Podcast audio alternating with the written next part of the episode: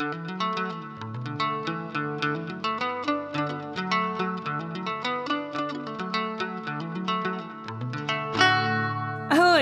vítejte u dalšího dílu našeho mikropodcastu Zvládnuto. Dneska se budeme bavit o tom, jak na deskovky. Je tu se mnou strateg a ultrafanoušek deskovek Pavel. Zvládnuto. Ahoj, Teresko.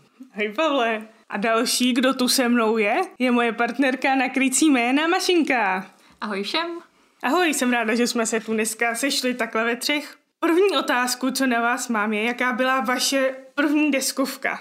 Co jste hráli jako první, Mašinko? Tak když pomenu Člověče nezlob se, Pexeso, Mlín, šachy, tak jsme u babičky hráli z pohádky do pohádky a houbaře. Tam se sbírali houby, to si strašně dobře pamatuju. I když jsem houby nesnášela, tak ten plánek byl tak hezky nakreslený, že prostě ty houby v přírodě byly úplně něco jiného než ty na talíři. Dobrý. Pavle, pamatuješ si na svoji první deskovku? Tak držíme-li se moderních deskovek, což doufám, že je naše téma dnešní, tak to je určitě Carcassonne, protože já jsem odebíral časopis ABC, čili ABčko, a tam jednou prostě dali takový, jestli můžeš vystřihnout ty kartičky a hrát to s nějakýma vlastníma figurkama, tak jsem to vystřihl, s mamkou jsem to hráli, bavilo nás to, hmm. tak mi to mamka pak koupila k narozeninám. A pak už lítali ty rozšíření a všechno ostatní. Hmm. Já si nejsem úplně jistá, co byla moje první deskovka, ale vím, že jsme s dědou hrávali šachy a prší a s babičkou jsem hrávala mlín a vždycky mě nechávala vyhrát, protože jinak jsem byla hrozně protivná. No. Jak vy se třeba cítíte, když prohrajete v deskovkách? Pavle, jak Já tento cítíš? pocit neznám. Ano, ano, já to ale jako fakt, já to jako jo. On prostě, když prohraje, tak je úplně v klidu, ještě ho to bavilo. Já to nechápu. no, já, já jsem rád za tu hru fakt. I když prohraju, tak se něco naučím o sobě, takže No, jako je, ano. je to tak dobrý. No. to Nemám tak. rád, když prohraju kvůli tomu, že někdo pořád házel šestky třeba. Dívám se na tebe, bratránku. Maši, jak se cítíš ty, když prohraješ? Ty jo, já prohrávám tak často, že už jsem to přestala řešit a fakt si taky užívám, že prostě hraju. Jo, to je super. Já jsem to vyřešila tak, že nepočítám většinou na konci si skóre a ři- zakazuju ostatním, ať mi to říkají a pak si mnohem víc užiju tu hru jako To je takovou. super pro každou hru. Ano. A k tomu se dostáváme k dalšímu tématu a to jestli máte radši kooperativní nebo soutěživý deskovky, protože za mě jednoznačně kooperativní. Já to mám stejně. Já mám rád Tam. kooperativní deskovky, ale mám ještě radši kompetitivní deskovky a úplně mám nejradši kooperativní deskovky se zrádcem, což je takový skvělý mix obou světů. Hmm. Máš nějaký příklad takové deskovky? Taková deskovka je například jedna z mých nejoblíbenějších Battlestar Galactica, kterou už ale neseženete, ale je to super. Mě napadl Secret Hitler. Hmm. To jsem nikdy nehrál, To ale jsi slyšel jsem o tom věci. Pavle, teď tě poprosím, aby ses úplně jako nerozjížděl, ale co za deskovky bys doporučil lidem, kteří začínají hrát deskovky, kteří s tím začínají prostě viděli jednou šachy a prostě to jim přišlo hrozně složitý a nechtěli jít do toho, tak co bys jim doporučil? Tak první věc je, že ne každá deskovka je člověče a většinou je tam jakoby nějaký rozhodování a je to super. Čili je spousta entry level deskovek, asi tak na dvou úrovních. Máte party deskovky jako krycí jména, Decrypto, který fakt jako mají jenom ty nejzákladnější pravidla a je to hlavně o té interakci s ostatníma. A pokud chcete něco, co má trošku jako víc náplně, tak určitě jsou osadníci z Katanu, velmi oblíbená entry level, Carcassonne, což je zase třeba můj příklad. Jo, no, to jsou asi ty dva hlavní příklady. Co máš na deskovkách rád? Proč, proč je hraješ? Já vždycky rád říkám, že je to vlastně taková kontrolovaná forma interakce s lidma, že vím, že prostě budu zapojen celou dobu, protože ty pravidla to říkají. Takže prostě nemůžeš se na někoho vykašlat během té hry a bavit se jenom s někým jiným. Čili to je super, odprošťuje mě to od nějakého small talku, který musím dělat a dá se jakoby interagovat na nějaký úrovni s těma lidma. Mm-hmm. A mám rád tu komplexitu těch pravidel, komponenty, všechno úplně. Je to, no. Oh.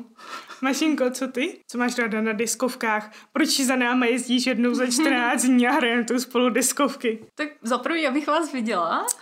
Takže je to taková záminka.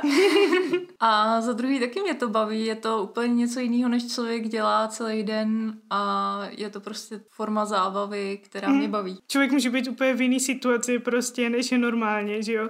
Je to mm-hmm. zase zase něco jiného a hlavně si myslím, že je super na deskovkách to, jak poznáváte ostatní lidi, s kterými se normálně nedostanete do nějaký prostě situace ve stylu, mm. jakože musíme tady zachránit město před duchama, pojďme spolupracovat a vyřešit to, najít nějaký zrcadla, rozbít je a zachránit to tady. Ale prostě v těch diskovkách se tam dostanete a poznáte, jak se chovají ostatní, co mají rádi ostatní. A jak snáší prohru.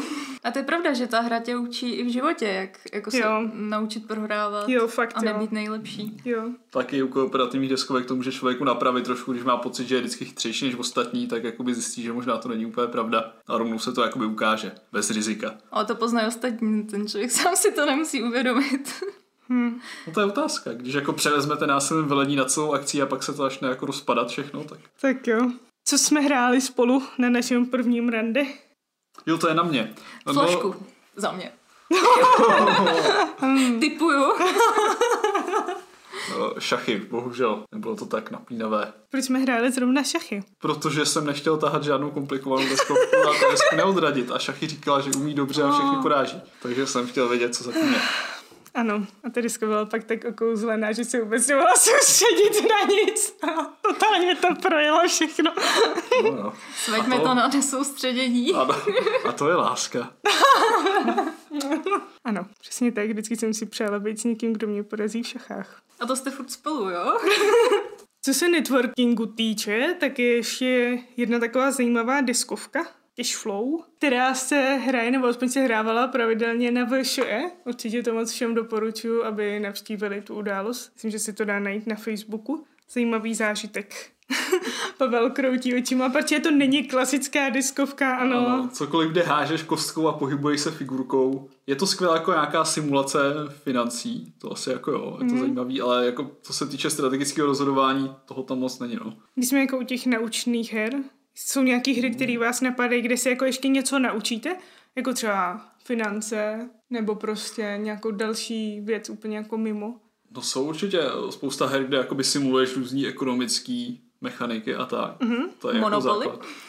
Tom to je hra zase nadizajnovaná na to, aby ukázala nějaké jako špatné věci kapitalismu, takže se taky přitom cítíte, že je to prostě špatný. Jo, o tom jsme se bavili nedávno, že jo, no. prostě pokud nejsi ten první v monopolích, tak by si se měl cítit fakt hrozně celou jo. tu hru. Já musím říct, že jsem byla bankéř a strašně mi to bavilo vždycky, no, jo, protože jsem pracovala s penězma. No. Ale jako jsou zase hry, kde můžeš být bankéř a je tam jako mají něco i do sebe. Mm. Ale každopádně, co bych jako řekl, že jsou výuční hry, tak může být třeba timeline, kde jednoduše řadíte kartičky kartičky podle událostí v historii a trošku jako připomene, jo. co se kdy stalo v reakci k sobě. Mm-hmm. Nebo teďka je super populární hra uh, Wingspan, nevím, jak je to v češtině, ale tam vlastně sbíráte různý opravdu žijící ptáčky a rozvídáte se o nich, co jakoby tím se živí, kde žijou a tak Hezky. a snažíte se mít co nejvíc diverzní portfolio. To je rostomilý. Máš radši diskovky s, jako s málo komponentama, nebo prostě čím víc složitějších komponentami, tím seš radši? Čím víc, tím líp. Máš jim to, ty? Ty jo, jsou hry a hry, mě baví asi všechny. Mm-hmm. Prostě ať je tam cokoliv třeba krycí jména, tam ti stačí kartičky, piškvorky, tam ti stačí papír a stejně to super. Hmm, to je pravda, piškvorky jsem hrála s taťkou, to možná hmm. bude hmm. úplně jedna z prvních deskovek, řekněme, no. Když chceme hrát deskovky s dětma, co byste doporučili?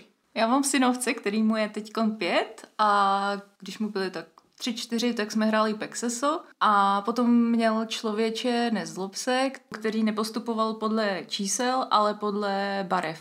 Takže i na kostce byly uh, kytičky, no. žlutá, modrá, Je, to jsme červená. taky měli. No jo, to teď no. mi to povědomí. Možná to měla Segra, když byla malá. To bylo taky oblíbené. No. Jako existuje spousta her, které jsou mířený přímo na děti. Nemůžu říct, že bych si měl nějakou extra zkušenost, ale třeba existuje hra Rhino Hero, kde stavíte z kartiček mrakodrap a přemístujete tam figurku nosorožce, komu to spadne, prohrál.